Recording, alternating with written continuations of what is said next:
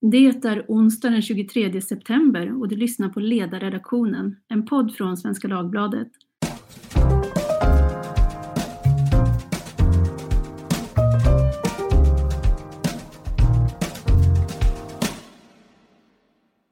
Jag heter Tove Livendal och idag ska vi tala om EU och migrationen. Den 1 december i fjol tillträdde Ylva Johansson posten som EU-kommissionär med ansvar för migration och säkerhet med uttalad uppgift att få medlemsländerna och EU-parlamentet att enas om ett nytt regelsystem för migration och asyl. Den svåraste frågan är den om fördelningen mellan medlemsländerna av asylsökande vid större tillströmningar. Ylva Johansson sa när hon tillträdde att jag har en idé för att lösa migrationsfrågan och idag har denna idé framlagts av henne och viceordförande Margaritis Chinas. Med mig för att diskutera denna idé är tre kvalificerade personer. Mina gäster idag är Gunnar Hökmark, idag ordförande för tankesmedjan Frivärd, tidigare moderat Europaparlamentariker och vice ordförande i EPP-gruppen. Välkommen Gunnar! Tack så mycket! Och eh, med är också Therese Lindström, idag chef på Fores program för migration och integration med en bakgrund från bland annat Migrationsverket där hon bland annat var chef för den nationella Dublinenheten men har även varit Sveriges expert i förhandlingarna av nuvarande Dublinförordningen och satt sedan med i genomförandekommittén. Välkommen Therese! Så hemskt mycket! Och här är också Lisa Pelling, utredningschef på tankesmedjan Arena Idé som eh, tidigare bland annat har varit politiskt sakkunnig på UD arbetat mycket och länge med migrations och integrationsfrågor och europeisk politik. Välkommen Lisa! En första fråga, vi värmer upp lite med en sån här klassisk ja och nej-fråga. Kommer det som har presenterats idag att lösa migrationsfrågan inom EU? Gunnar? Nej. Therese? Nej. Lisa? Det här paketet som Ylva Johansson har presenterat idag innehåller ju många bitar som måste komma på eh, plats. Men det är ju eh, en lång väg fram tills dess att eh, det verkligen har omsatts i praktiken. Dels så ska ju det här förslaget ta sin väg genom EUs institutioner och godkännas av Europaparlamentet och av, eh, av regeringarna och sen införas i praktiken. Och många tidigare beslut på migrationsområdet har ju just liksom sen stannat på, på pappret. Men sen finns det en del delar, jag vet inte om du vill att jag ska gå in på dem nu Tove, som, som jag tänker är, är väldigt viktiga som, som inte har behandlats tillräckligt. En, en fråga handlar ju om det här med att en stor andel hävdar ju många av dem som kommer till Eh, EU och Europa är eh, ekonomiska migranter, alltså människor som kommer för att jobba inom EU. Och om man menar allvar med att avlasta asylsystemet från den typen av migration, då måste man ha många mer förslag på hur man kan skapa lagliga vägar för den arbetskraftsinvandring som eh, företag och arbetsgivare runt om i Europa efterfrågar. Eh, så där, det, där skulle man verkligen behöva göra ett mycket ordentligare arbete på det området. En annan mm. sak som är en kärna i det här är ju att eh, det är klart att man kan ha en effektivare asylprocess. Det är väldigt många som önskar sig det, att man inte ska ha så långa väntetider. Man vill inte se den här förfärliga misären i läger som är Moria. Men det bygger på att man också kan garantera att processen är rättssäker. Och hur gör man det? Där hade jag velat se mer detaljer idag också. Mm. Det har ju redan börjat komma lite svenska kommentarer och eh, jag såg en, en kommentar från Jonas Sjöstedt nyss som var, han kallade det här förslaget en besvikelse. Eh, även Miljöpartiet har uttryckt missnöje och då säger Sara Skyttedal att Miljöpartiet är mycket missnöjda och ett tecken på att förslaget är i stort välbalanserat. Men jag tänkte att vi ska ändå för lyssnarna här och för alla som inte har följt de här presskonferenserna, att vi bara ska försöka förstå hur förslaget i stora drag ser ut. Therese, ni har ju på Fores ett pågående arbete om EUs migrationssystem och jag tänker att du är den som är mest kvalificerad av oss alla att förklara för lyssnarna vad, vad betyder det här förslaget som har lagts fram idag? Ja, eh, med stor ödmjukhet ska jag säga eh, vad förslaget kommer innebära. Det, det presenterades ju idag och det innebär ju också att eh, vi allihopa har suttit förmodligen och satt oss in i väldigt mycket eh, olika både bilagor och eh, förslag som har lagts fram. Ehm, det är, finns ju redan idag ett gemensamt asylsystem, ska man väl börja med att konstatera i EU, men ett, ett väldigt kritiserat sådant. Och den stora kritiken är ju just i förhållande till eh, ansvarsfördelningen inom EU, alltså var någonstans en ansökan ska prövas. I många delar är man faktiskt överens om hur systemet ska se ut, till exempel hur, man ska ta, hur mottagandet ska se ut och vem som ska vara flykting eller inte vara flykting. Alltså det finns delar som man faktiskt är överens om. Men där man har strandat efter förslag på reformer nu, det är ju det som idag kallas för Dublinförordningen eller som ska regleras genom Dublinförordningen och det är hur, hur ansvaret ska fördelas inom EU.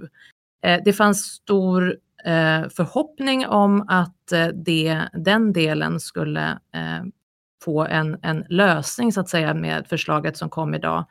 Eh, men om man tittar på förslaget så som det är presenterat så är det inga större förändringar egentligen från nuvarande Dublinförordning när det gäller hur ansvaret ska fastställas. Istället så har fokus hamnat på eh, att eh, stärka samarbetet i processens start, alltså i förhållande till hur man ska uppta asylansökan när man pratar om att, att ha en, en mera snabb process till och med utanför yttre gräns, alltså i bemärkelsen att man får lämna in ansökan ehm, och screenas huruvida man är asylsökande väldigt tidigt i processen vid yttre gränser. Men också ett större fokus på vad som händer när processen så att säga är avslutad. Att mer, ett högre samarbete eller djupare samarbete i återvändandefrågor och också i integrationsfrågor. Eh, och eh, däremellan så är det inte några, som jag ser det, jättestora förändringar och också i fråga om solidaritet och ett gemensamt ansvar för de som söker asyl så är det inte heller där några, några jättestora förändringar. Även i, i dagens Dublinförordning så finns det någonting som heter eh, en mekanism för tidig, tidig eh, eh varning och beredskap, alltså en möjlighet för medlemsstater att begära hjälp om de är i ett utsatt läge. Men det används inte och inte ens i, i de situationer vi ser idag, i nödsituation i Moria till exempel, så har det funnits några större, större engagemang från medlemsstater att hjälpa till. Och, och, där är väl det lite oklart för mig i alla fall, ut, med stor ödmjukhet då för att jag inte har hunnit läsa igenom allting, hur man förväntar sig att det här nya förslaget ska leda till en annan ansvarsfördelning eller en annan typ av solidaritet utöver då ett utökat samarbete vid inlämning av ansökan och avslut av en ansökan egentligen. Så det finns fortfarande inte någon slags eh, lösning på den här frågan om, om, om det finns fler asylsökande än vad länder så frivilligt är villiga att ta emot så finns det liksom fortfarande ingen nyckel för att lösa upp den konflikten. Nej, och man ska väl kanske bara dra sig till minnes också att Dublinförordningen som den eh, finns idag, den har haft till syfte att se till att en ansvarig medlemsstat utses, alltså att alla som kommer ska få sin ansökan prövad av en stat. Eh, och i den nuvarande ordningen så har inte funnits något fokus på att det ska finnas någon rättvis fördelning av det ansvaret, utan där har man gått eh, på vilka kriterier som finns i Dublinförordningen när man har utsett ansvarig stat. Och det, det, det, känner nog de flesta till, att man tittar efter familjemedlemmar, man tittar efter var personen har, hur personen har kunnat resa in, eh, vilken stat som har möjliggjort att man har rest in och var man har sökt asyl. Det är i huvudsak det som finns i förordningen idag. Eh, det man pratade om idag vid dagens presskonferens var att det skulle finnas en anknytning till landet som är ansvarig och det, det motsvarar egentligen de, det regelverk vi har idag. Och i övrigt så har inte jag i alla fall hittat några större förändringar just vad det gäller den delen, utan istället ett skiftat fokus till återvändandeprocessen, inledande process och också, vilket ju eh, både välkomnas och kritiseras, ett ökat samarbete med andra stater, både ursprungsländer och transitländer för att både möjliggöra återvändande, vilket de betonar väldigt mycket vid konferensen idag, men också för att skapa fler lagliga vägar in och då främst för personer som kanske inte är asylsökande utan som vill komma till EU för att skapa ett bättre liv. Ekonomiska migranter brukar vi kalla dem. Att så att säga mm. avlasta asylsystemet genom att ge andra vägar in för de som vill ha arbete och som bedöms vara personer som vi inom EU också kommer ha behov av framöver, eh, kompetens och arbetskraft. Mm. Jag måste ändå fråga, men du, du har ju varit med i, i de här frågorna under så lång tid och eh, hade du någon förväntan och förhoppning på att man skulle ha kommit längre ändå i att hitta någon, som en, ja, ett annat förslag än vad man har gjort? Eh, en sån här sportfråga, liksom känslan. Är du, är du besviken eller tycker att ja, men det här var vad man kunde förvänta sig? Vad, tänk, vad har du liksom tänkt när du har tittat på det som har kommit? Alltså jag tycker att det finns väldigt många goda idéer i att stärka eh, samarbetet i, i processens inledning. Det finns givetvis mycket som behöver ses över där så att inte vi hamnar i situationer av eh, Eh, Eh, bristande rättssäkerhet, men att, att man ändå tittar på inledningsskedet är bra. Det är också en otroligt sårbarhet i det eftersom om det kommer många så brukar de processerna, snabbprocesserna ofta falla. Det finns ju i de flesta länder redan idag eh, möjligheter till snabbprocesser. Eh, jag tycker att det är jättepositivt att man också pratar om integrationsfrågan i högre utsträckning, alltså vad händer när en person väl har fått ett tillstånd och att det ska finnas en ökat samarbete i det. Och jag tycker också att det är viktigt att lyfta fram eh, återvändandefrågan som en, en, ett, ett sätt att respektera asylsystemet. Men jag är eh, inte besviken, det är jag inte, men jag, och jag är inte heller förvånad. Men jag, jag, som förväntat så är det väldigt svårt att hitta på någonting som inte redan har diskuterats, hur man ska fördela ansvar mellan stater. Eh, och tyvärr handlar det här inte om att det inte finns eh, juridiska möjligheter att, att göra en annan ordning, utan det handlar om en, en bristande politisk vilja och eh, en bristande solidaritet. Eh, och där man kanske i slutändan ändå hamnar i att det måste finnas några ja, sanktioner, är väl kanske att ta i, men att det måste finnas någon typ av tvingande mekanism för att det ska, det ska finnas en, en solidaritet i både under asylprocessen men också för personer som då bedöms ska stanna. Mm. Eh, Gunnar, kan du förklara hur det ser ut framöver? Vad kommer hända med det här förslaget nu? Vad, vad, hur kommer processen att se ut och vad tror du vi kan förvänta oss händer med, med det här? Ja, det kommer ju bli förhandlingar både i ministerrådet och i parlamentet och um, där kommer en lång rad olika motstridiga intressen att, att finnas.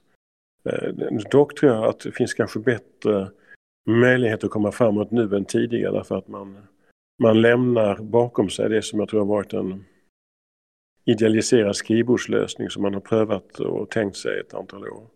Till förmån för mer pragmatisk hantering som beroende på hur man utformar det kan fungera bättre men det finns eh, problem och oklarheter där hur man hanterar själva asylhanteringen. Eh, där man ska ha snabbspår och vara mer tydlig. Eh, Eh, det kan underlätta och göra saker och ting bättre om man gör det på rätt sätt Det finns frågetecken kring eh, när det gäller anhöriginvandring där risken är ju att de länder som redan har tagit emot väldigt många nu också blir de som får ta emot alla som åberopar anknytning. Eh, och det gäller ju Sverige och Tyskland framför allt. Det är bra att man har fokus på återvändande.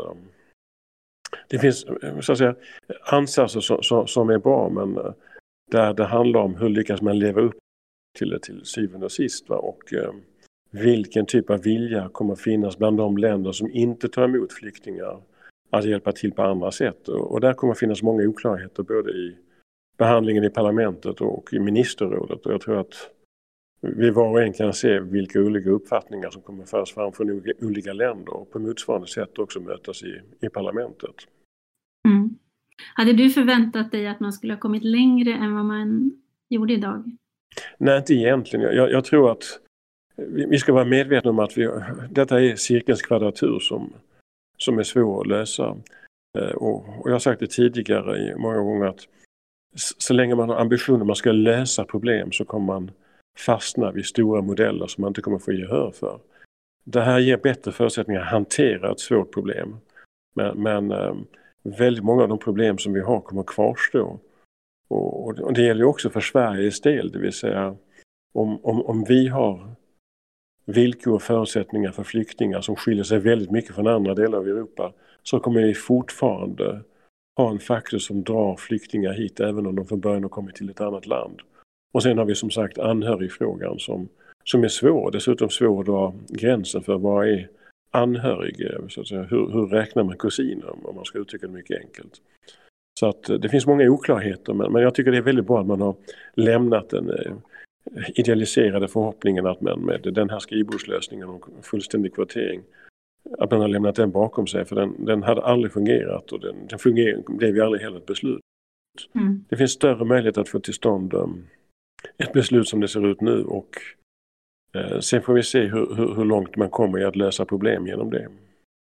Just det. Så ett, ett, ändå ett litet steg närmare en, en gemensam hantering som har varit bättre. Ett steg närmare en gemensam hantering och det steg närmare att hantera istället för att tro sig det ouppnåeliga att lösa problemet. Ja, just det. Ja, och det, det där, jag vet att vi, i en intervju som jag gjorde med dig när du var i Bryssel så talade vi just om det när jag frågade hur ska EU lösa den här frågan? Och du, du sa det, att det kanske inte går att lösa. Det är en sån där, jag tänker på att det är också en retorik som vi i media, om man får uttrycka sig så, då, kanske eh, lite felaktigt ibland ramar in problemformuleringen kring, att man, man pratar om problem som de vore lösliga och det kanske skapar falska förväntningar i sig. Mm. Men den här frågan då om att, att när man ändå kommer till den punkt att man verkligen inte inte bara ett, alltså en sak att komma överens på pappret och sen en annan sak om man inte följer det man har kommit överens om. Och eh, menar, det kan handla om budgetdisciplin, det kan handla om, om eh, fördelning av, av flyktingar. Jag tänker Lisa, du skrev ju 2016 så här i en text att det är rimligt att länder som inte är solidariska med EUs överenskommelser om hur ansvaret för flyktingar ska fördelas inte heller ska kunna räkna med solidaritet från de andra EU-länderna, till exempel när det gäller att få bidrag från EUs strukturfonder. Slutcitat. Tänker det knyter jag an till det Therese var inne på, att tala om att hur gör man med om man kommer överens om någonting och man inte håller det. Jag undrar Lisa, är du fortfarande av samma åsikt som du var då och hur tungt skulle det liksom väga risken att en sån hållning om man ändå jobbar med någon form av sanktioner skulle påverka mängden exitbeslut i nationella parlament kring EU-medlemskapet?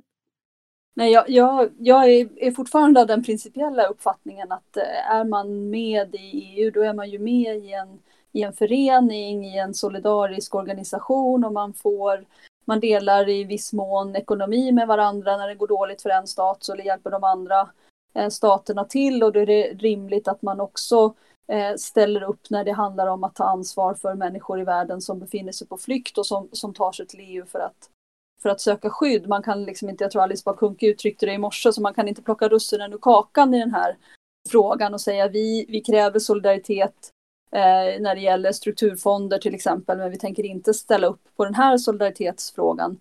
Däremot så måste jag också hålla med Gunnar Hökmark och säga att det finns inget värde i att ha en pappersprodukt som på pappret innebär väldigt hårda sanktioner för den som inte tar emot ett visst antal asylsökande eller, eller flyktingar som har fått uppehållstillstånd om det ändå inte omsätts i praktiken. Eh, så att där, där tror jag också att man får försöka liksom hantera det här på olika sätt. Men, men grundprincipen måste ju vara att, att man ställer upp solidariskt för varandra.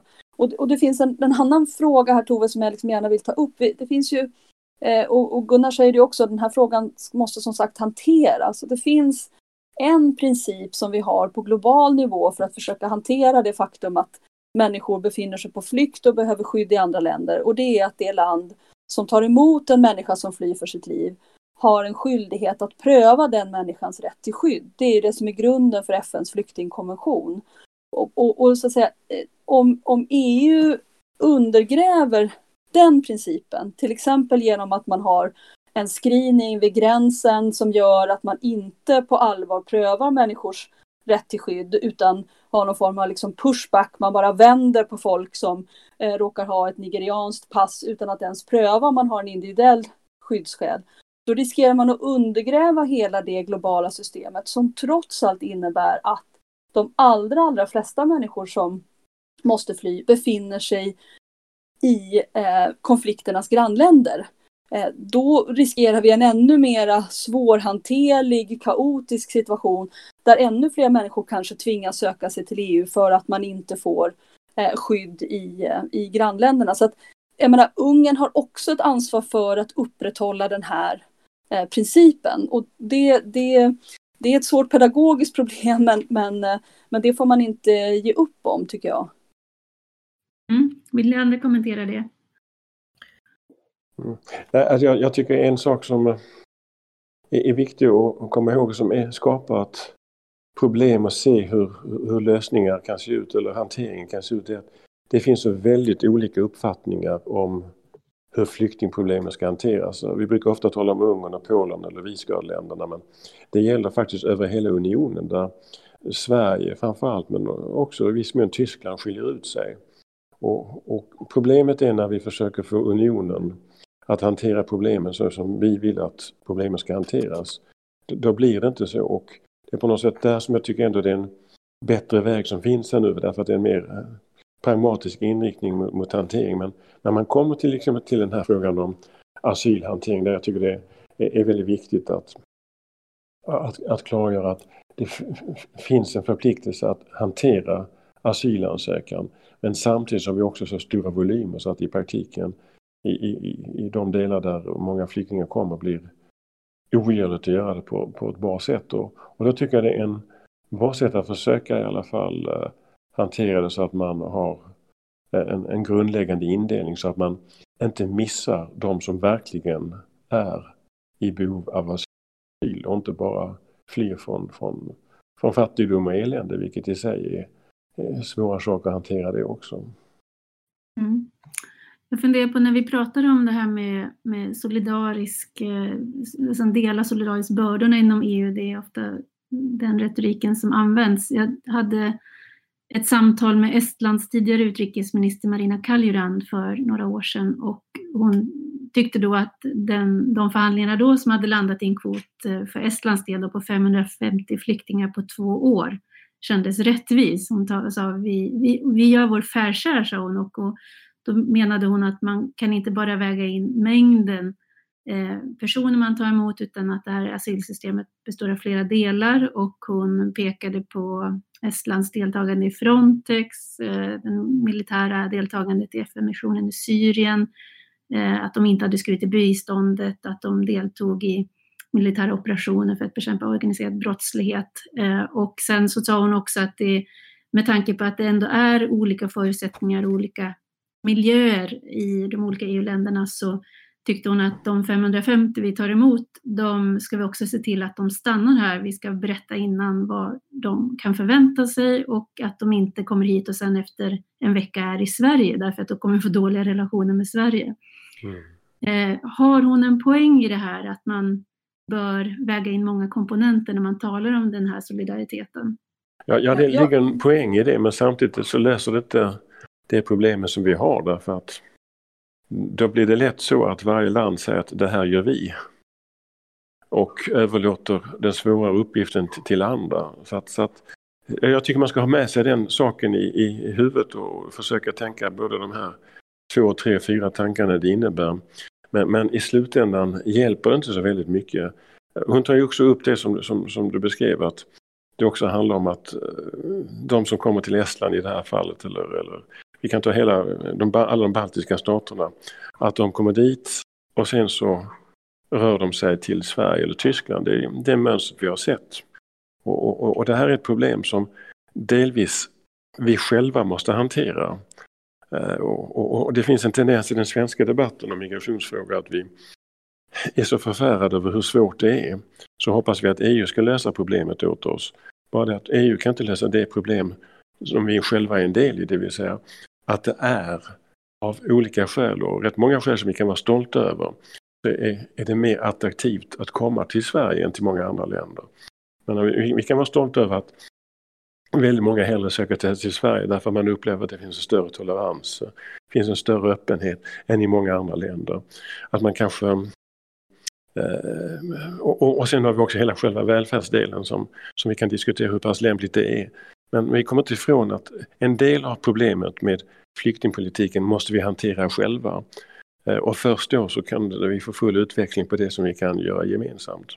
Ja, man kan ju verkligen ifrågasätta eh, där om eh, till vilket pris vi som land skulle göra oss mindre attraktiva som man säger med det här språkbruket. Det är precis som du säger Gunnar att väldigt många delar av det som gör Sverige till ett land som människor gärna vill söka sig till. Det är ju saker som vi med rätta kan vara väldigt stolta över. Det är allt från yttrandefrihet till vår välfungerande mm. rättsstat till en, en, en ekonomi med eh, höga sysselsättningsnivåer, hög tillväxt.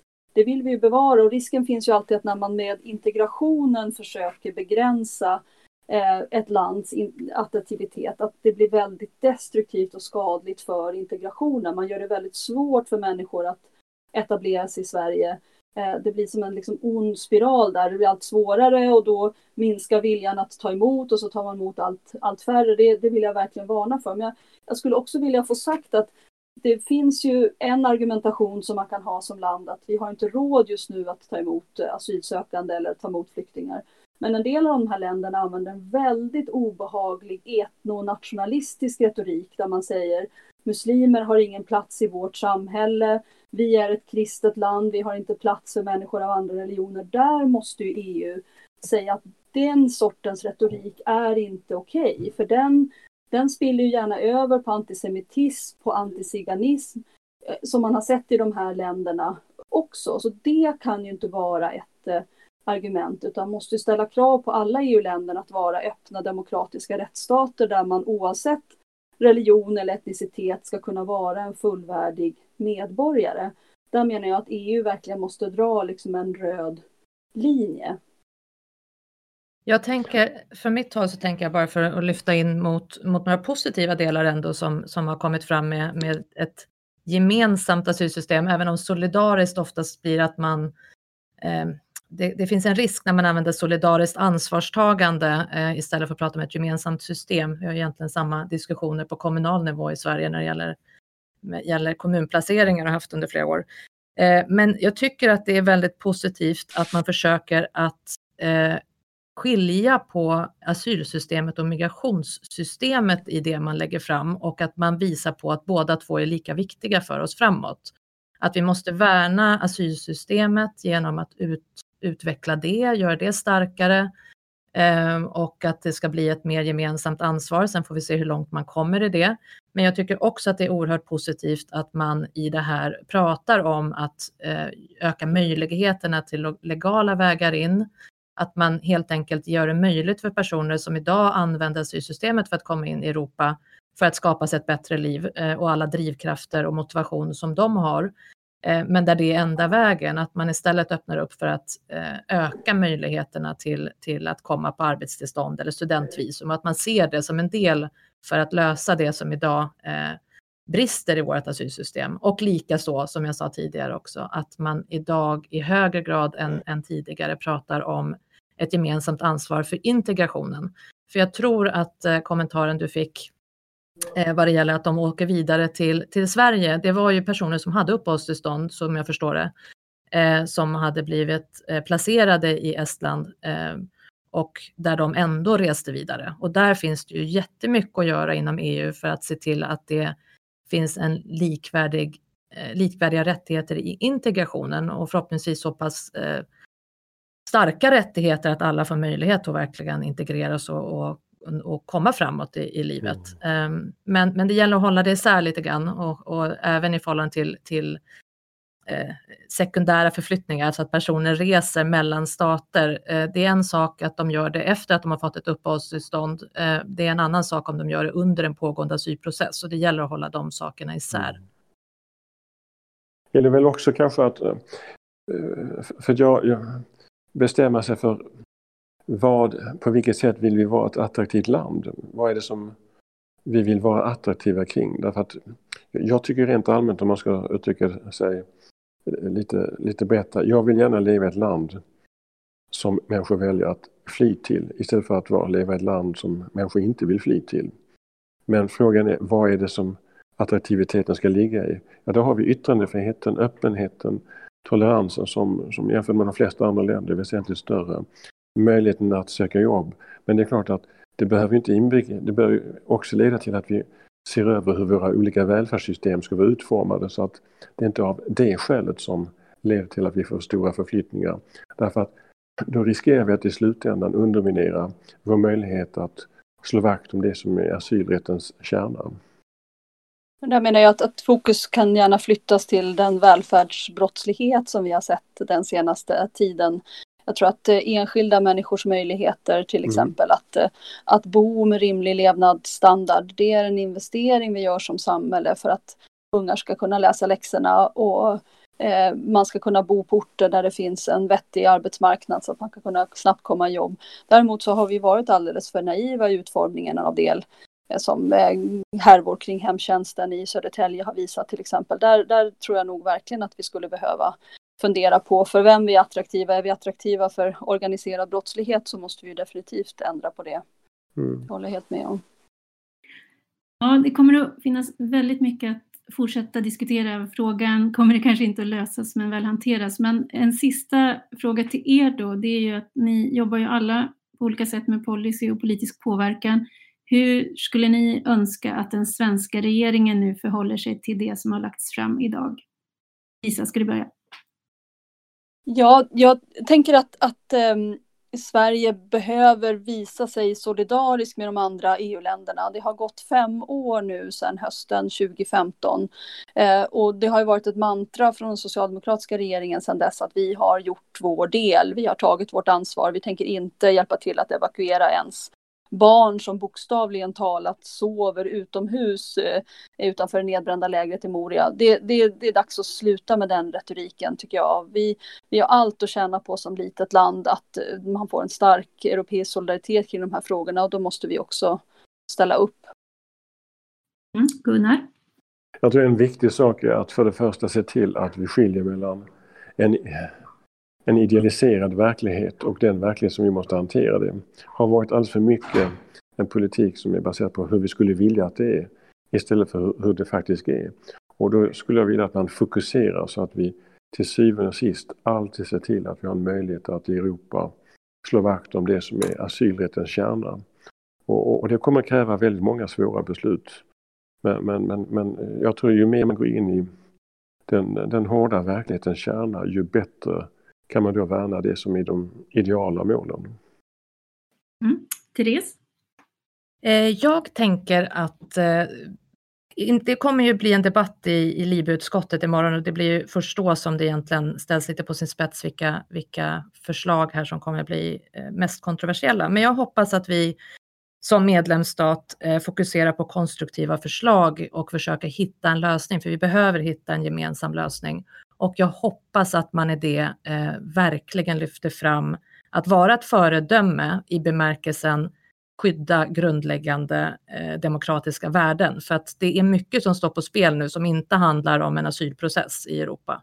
Och där måste vi vara ett föredöme i Sverige och vi måste vara ett föredöme i Europa. För vad vi gör i Europa påverkar i slutändan också vad som sker utanför Europa, både i mottagande av asylsökande men också i andra värden som, som eh, finns anledning att skydda just nu. Mm. Stort tack för era tankar idag. Jag läste igår på vår egen debattsida så skrev eh, Mats Engström som har författat en ny rapport om att Sverige borde titta på Tyskland, Norge och Danmark och dra lärdomar av deras integrationspolitik som på eh, olika sätt har varit mer framgångsrik än vår. Jag tror att det, det är väl det jag önskar, att förutom att vi finns med vid bordet nu och försöker vara konstruktiva och hitta en lösning och med den här realismen som Gunnar talar om så tänker jag också att vi har jättemycket att städa på egen bakgård, både när det gäller mottagande och sen vidare integrationsprocess och det här som Lisa också tar upp med eh, kampen mot den ekonomiska brottsligheten som mm. eh, används är en del av detta. Så att det, det saknas i alla fall inte uppgifter vidare.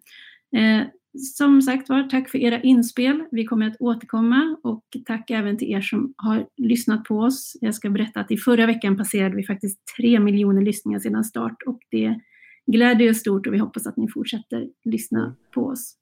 Och har ni frågor eller synpunkter så mejlar ni som vanligt till ledarsidan svd.se. Tack Gunnar, Therese och Lisa.